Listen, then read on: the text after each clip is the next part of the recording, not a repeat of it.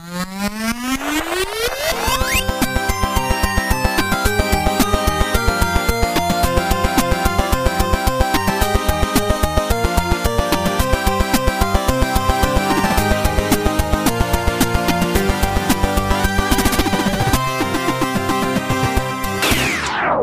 Einen wunderschönen guten Morgen und herzlich willkommen zu einer kleinen Sonderausgabe der Runaways.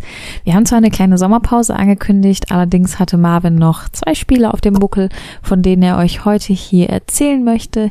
Mein Name ist aber Mine und ich werde euch heute durch den Podcast führen auf eine Art, wie wir das bislang noch nicht gemacht haben. Und weil wir heute über eine Sonderausgabe des Podcasts reden, dann lasst uns doch gleich mit einer Matz anfangen zu einem Spiel, das auch in einer Sonderausgabe erschienen ist. Anno 1800. Marvin hat sich das Spiel für den PC genauer angeschaut und will euch ein wenig von seinen Eindrücken erzählen und euch mit den Infos versorgen. Mir bleibt nur noch zu sagen, Mats ab!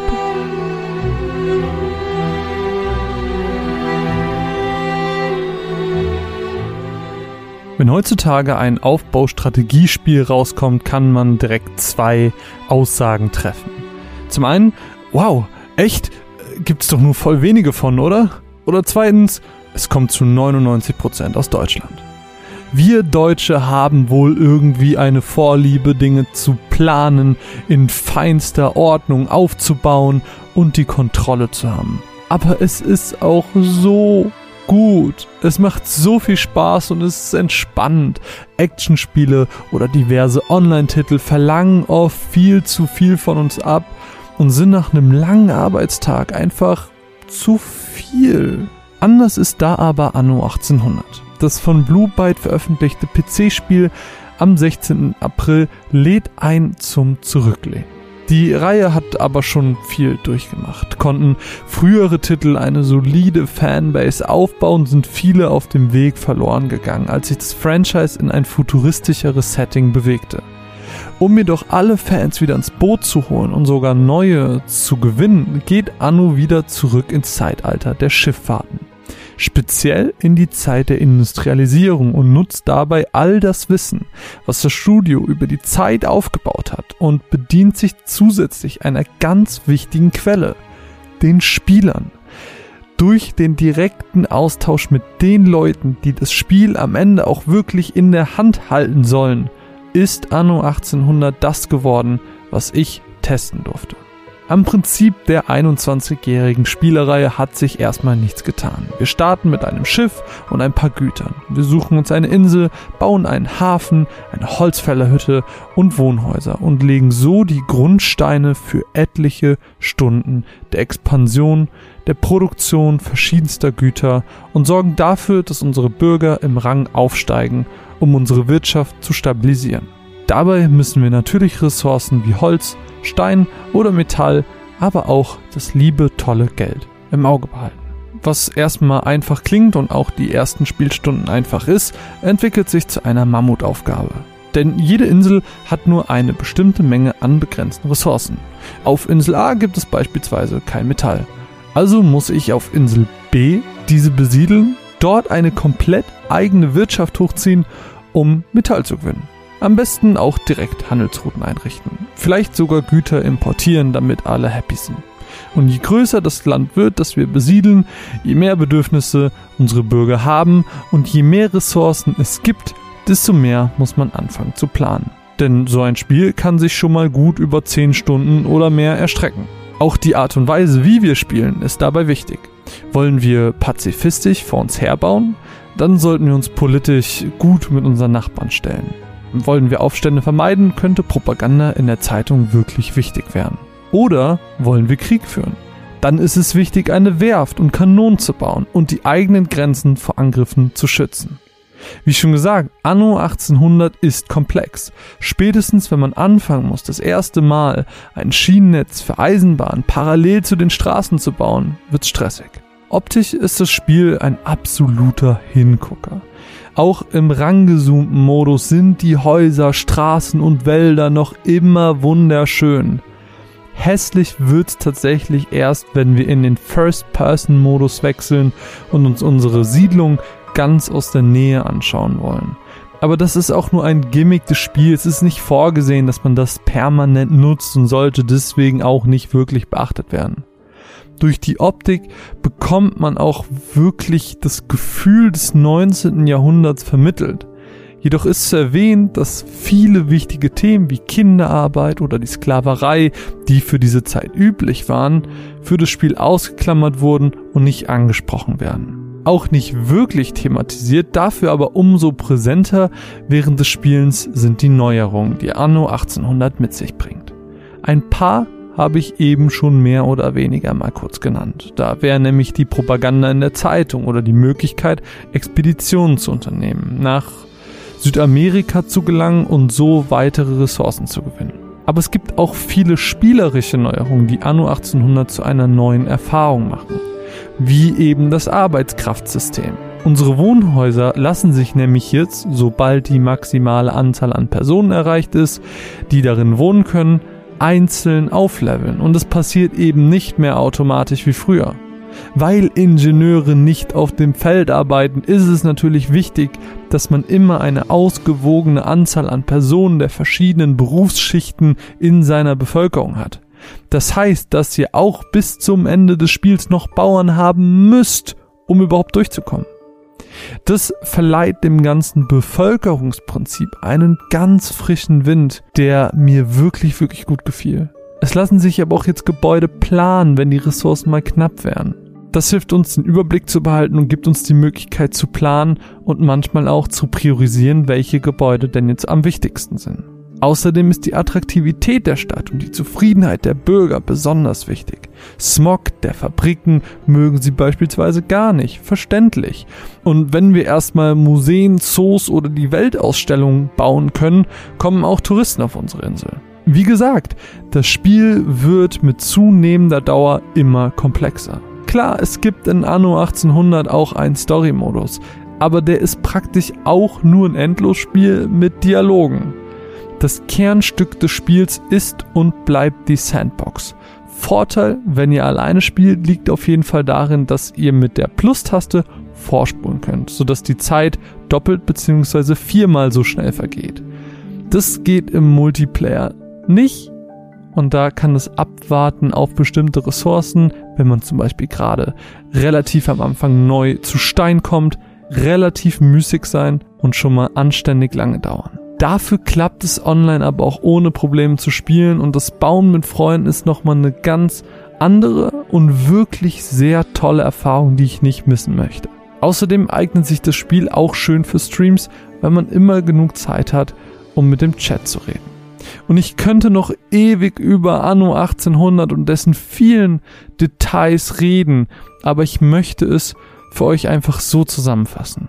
Viele Spiele legt man irgendwann im Laufe seines Lebens wieder ein, weil man die Nostalgie spüren will. Weil man das Gefühl von damals nochmal will, weil kein anderes Spiel, auch die neueren desselben Franchises, sich nicht so anfühlen wie die Spiele, die man damals geliebt hat. Anno 1800 ist aber genau das. Anno 1800 schafft es, das Nostalgiegefühl aufleben zu lassen und ist in allen Belangen so viel besser als seine Vorgänger. Für mich ist es das perfekte Aufbaustrategiespiel und der kommende Siedlerteil wird es schwer haben, das zu schaffen, was Anno 1800 in meinen Augen geschafft hat. Wenn ich also in Zukunft nochmal Anno spielen möchte, dann werde ich nie mehr die frühen Teile, sondern immer 1800 einlegen. Kauft's euch, wenn euch das Genre zusagt. Die Sonderausgabe, was basically die normale Verkaufsversion ist, kommt zusätzlich zur Hülle im Pappschuber, der an eine Zeitung angelegt ist, auch mit dem Soundtrack des Spiels und drei Postkarten, sodass sich auch die Retail-Version des Spiels wirklich lohnt und den liebevollen Umgang mit dem Titel und dem Franchise nur weiter unterstreicht. Wir bedanken uns an dieser Stelle bei Ubisoft für das Muster und schicken ganz viel Liebe zu Blue Byte Minds für dieses kleine Meisterwerk.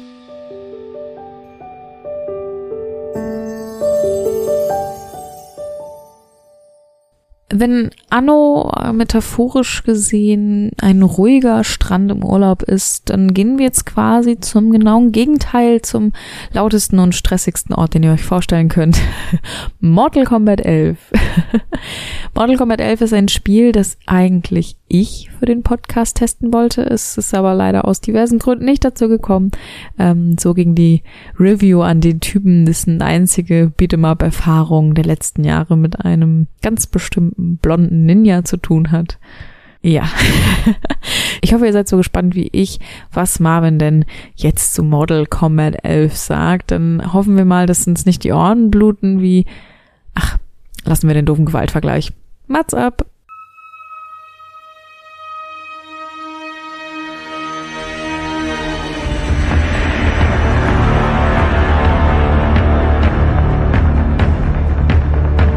Gewalt in Spielen war ja schon immer ein Ding. Oh nein, mein Kind spielt Fortnite. Ich habe Angst, dass es bald die Leute in der Schule tötet. Oder früher war es halt nicht Fortnite, sondern Call of Duty, Medal of Honor, Counter-Strike, you name it. War Gewalt im Spiel, hieß es immer, das ist nicht gut für uns. Als Kinder aber noch in Arcades gerannt sind, hat vermutlich ein Spiel Eltern wegen der Gewalt am ehesten aufschreien lassen. Mortal Kombat. 1995 erschien dessen erster Teil. 24 Jahre später, genauer gesagt am 23. April diesen Jahres, erschien der elfte Teil der Reihe.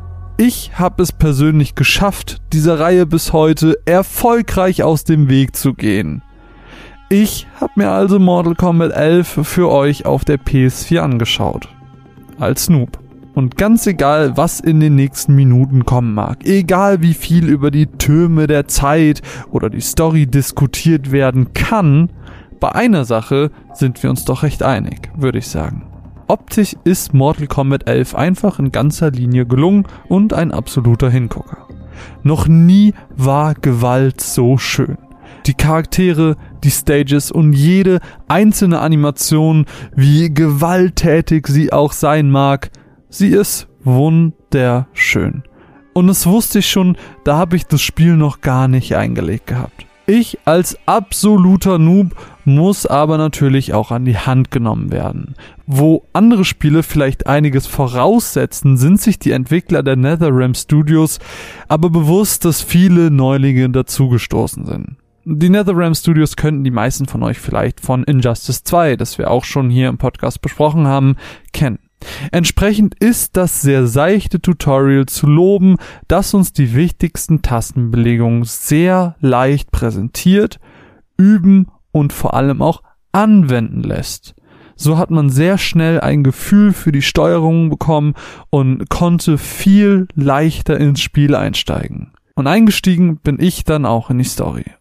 Oh mein Gott, die Story. I've been in the future for a whole hour and I haven't seen one jetpack. Not one. Kurz zusammengefasst geht es darum, dass Chronika Raiden aus der Zeit eliminieren möchte. Dazu holt sie vergangene Ichs verschiedener Helden des Mortal Kombat Universums und belebt verstorbene Charaktere wieder in die Gegenwart. Und dann wird eigentlich nur gekloppt. Manchmal kloppen wir, weil wir angegriffen werden. Manchmal kloppen wir, weil wir angreifen. Und manchmal kloppen wir auch einfach nur des Kloppens willen. Eingeteilt ist die Geschichte dabei in Kapitel. Jedes Kapitel verfolgt größtenteils die Geschichte eines oder zweier Helden, die wir dann auch ausschließlich in dieser Zeit steuern können in den Kämpfen. Das sorgt auf jeden Fall dafür, dass man genug Zeit hat, sich in einen Charakter reinzufinden und man bekommt auch ein leichtes Gefühl dafür, wie unterschiedlich sie sich doch auch alle spielen. Und trotzdem ist die Geschichte sehr viel es werden Namen und Ereignisse durch den Raum geworfen, die auch nie erklärt werden.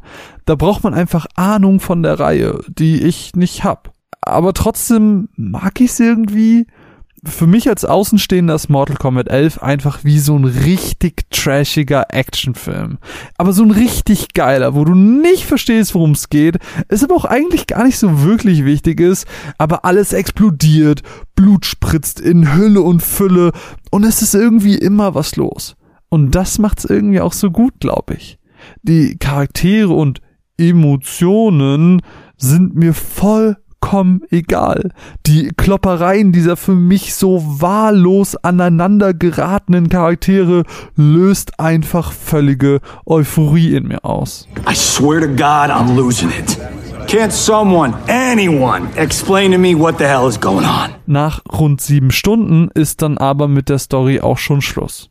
Was aber nicht bedeutet, dass man MK11, wie die coolen Kids sagen, einfach in die Ecke wirft. Denn es gibt halt noch viel zu tun. Neben den lokalen Online-Multiplayern gibt's noch die Türme der Zeit, eine Art Herausforderungsmodus, bei dem man sich aufeinanderfolgenden Gegnern teils mit bestimmten Voraussetzungen stellen muss. Das mochte ich damals schon in alten Bandai Namco Beat'em Ups und ist hier nicht weniger cool.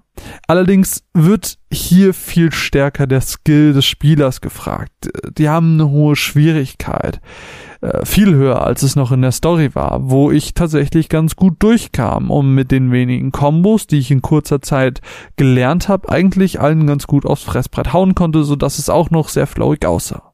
Darüber hinaus gibt es neben diesen Modi auch noch die Krypta. Die Krypta ist ein frei begehbarer Ort, wo ihr mit verdienten Ressourcen aus dem Tutorial, der Story oder den Türmen der Zeit Kisten öffnen könnt, um zufällige Artworks, Skins, Moves oder Equipment bzw. Artefakte für eure Charaktere zu gewinnen. So hübsch die Krypte auch ist und sie es nochmal schafft zu unterstreichen, wie schön Mortal Kombat 11 ist, habe ich sie als sehr nervig empfunden. Ich bin einfach durchgelaufen, hab direkt zu Beginn so viele Kisten öffnen können, dass ich aufgehört habe mitzuzählen und der Loot hat mir persönlich einfach nichts gegeben.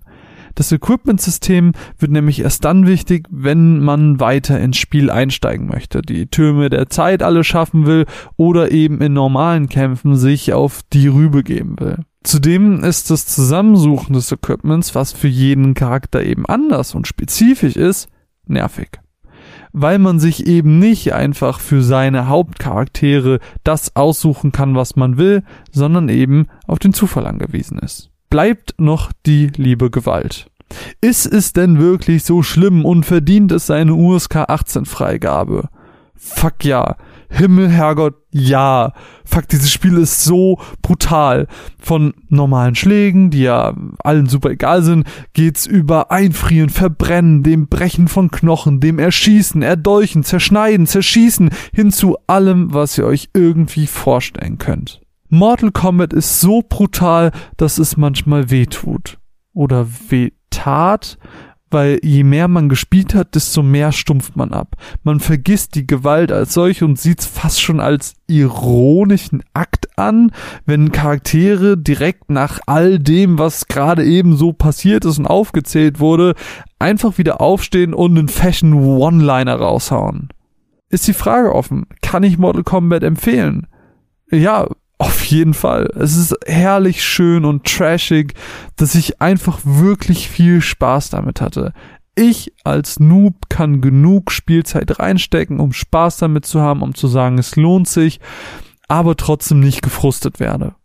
Wer aber mehr will, hat genug Optionen, sich die Kombos zu vertiefen, die ich vermutlich alle nur zu einem Bruchteil gesehen habe die hohe Anzahl an Dialogen, die Einbindungen des Stages in den Kampf, einfach allgemein der Grad an Detailreichtum sind perfekt und machen Mortal Kombat 11 zu genau dem richtigen Spiel, wenn ihr Lust auf ein 2D Beat'em Up habt. Es kann auf jeden Fall mit Street Fighter und Tekken mithalten und braucht sich neben seinen Genre-Konkurrenten wirklich nicht verstecken. Der Dank für diese Review geht raus an Warner für das Muster. Funny way of saying howdy, partner. I was saying goodbye. Ja, damit sind wir eigentlich auch schon am Ende dieser Folge angekommen. Sie war anders als sonst und die Matzen standen halt im Mittelpunkt. Wie hat euch das gefallen? Lasst uns doch gerne mal eure Meinung da. Das würde uns sehr, sehr freuen.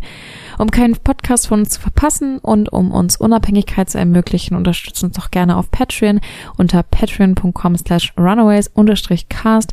Da gibt es viele Zusatzinhalte, auch rückwirkend für euch zu hören.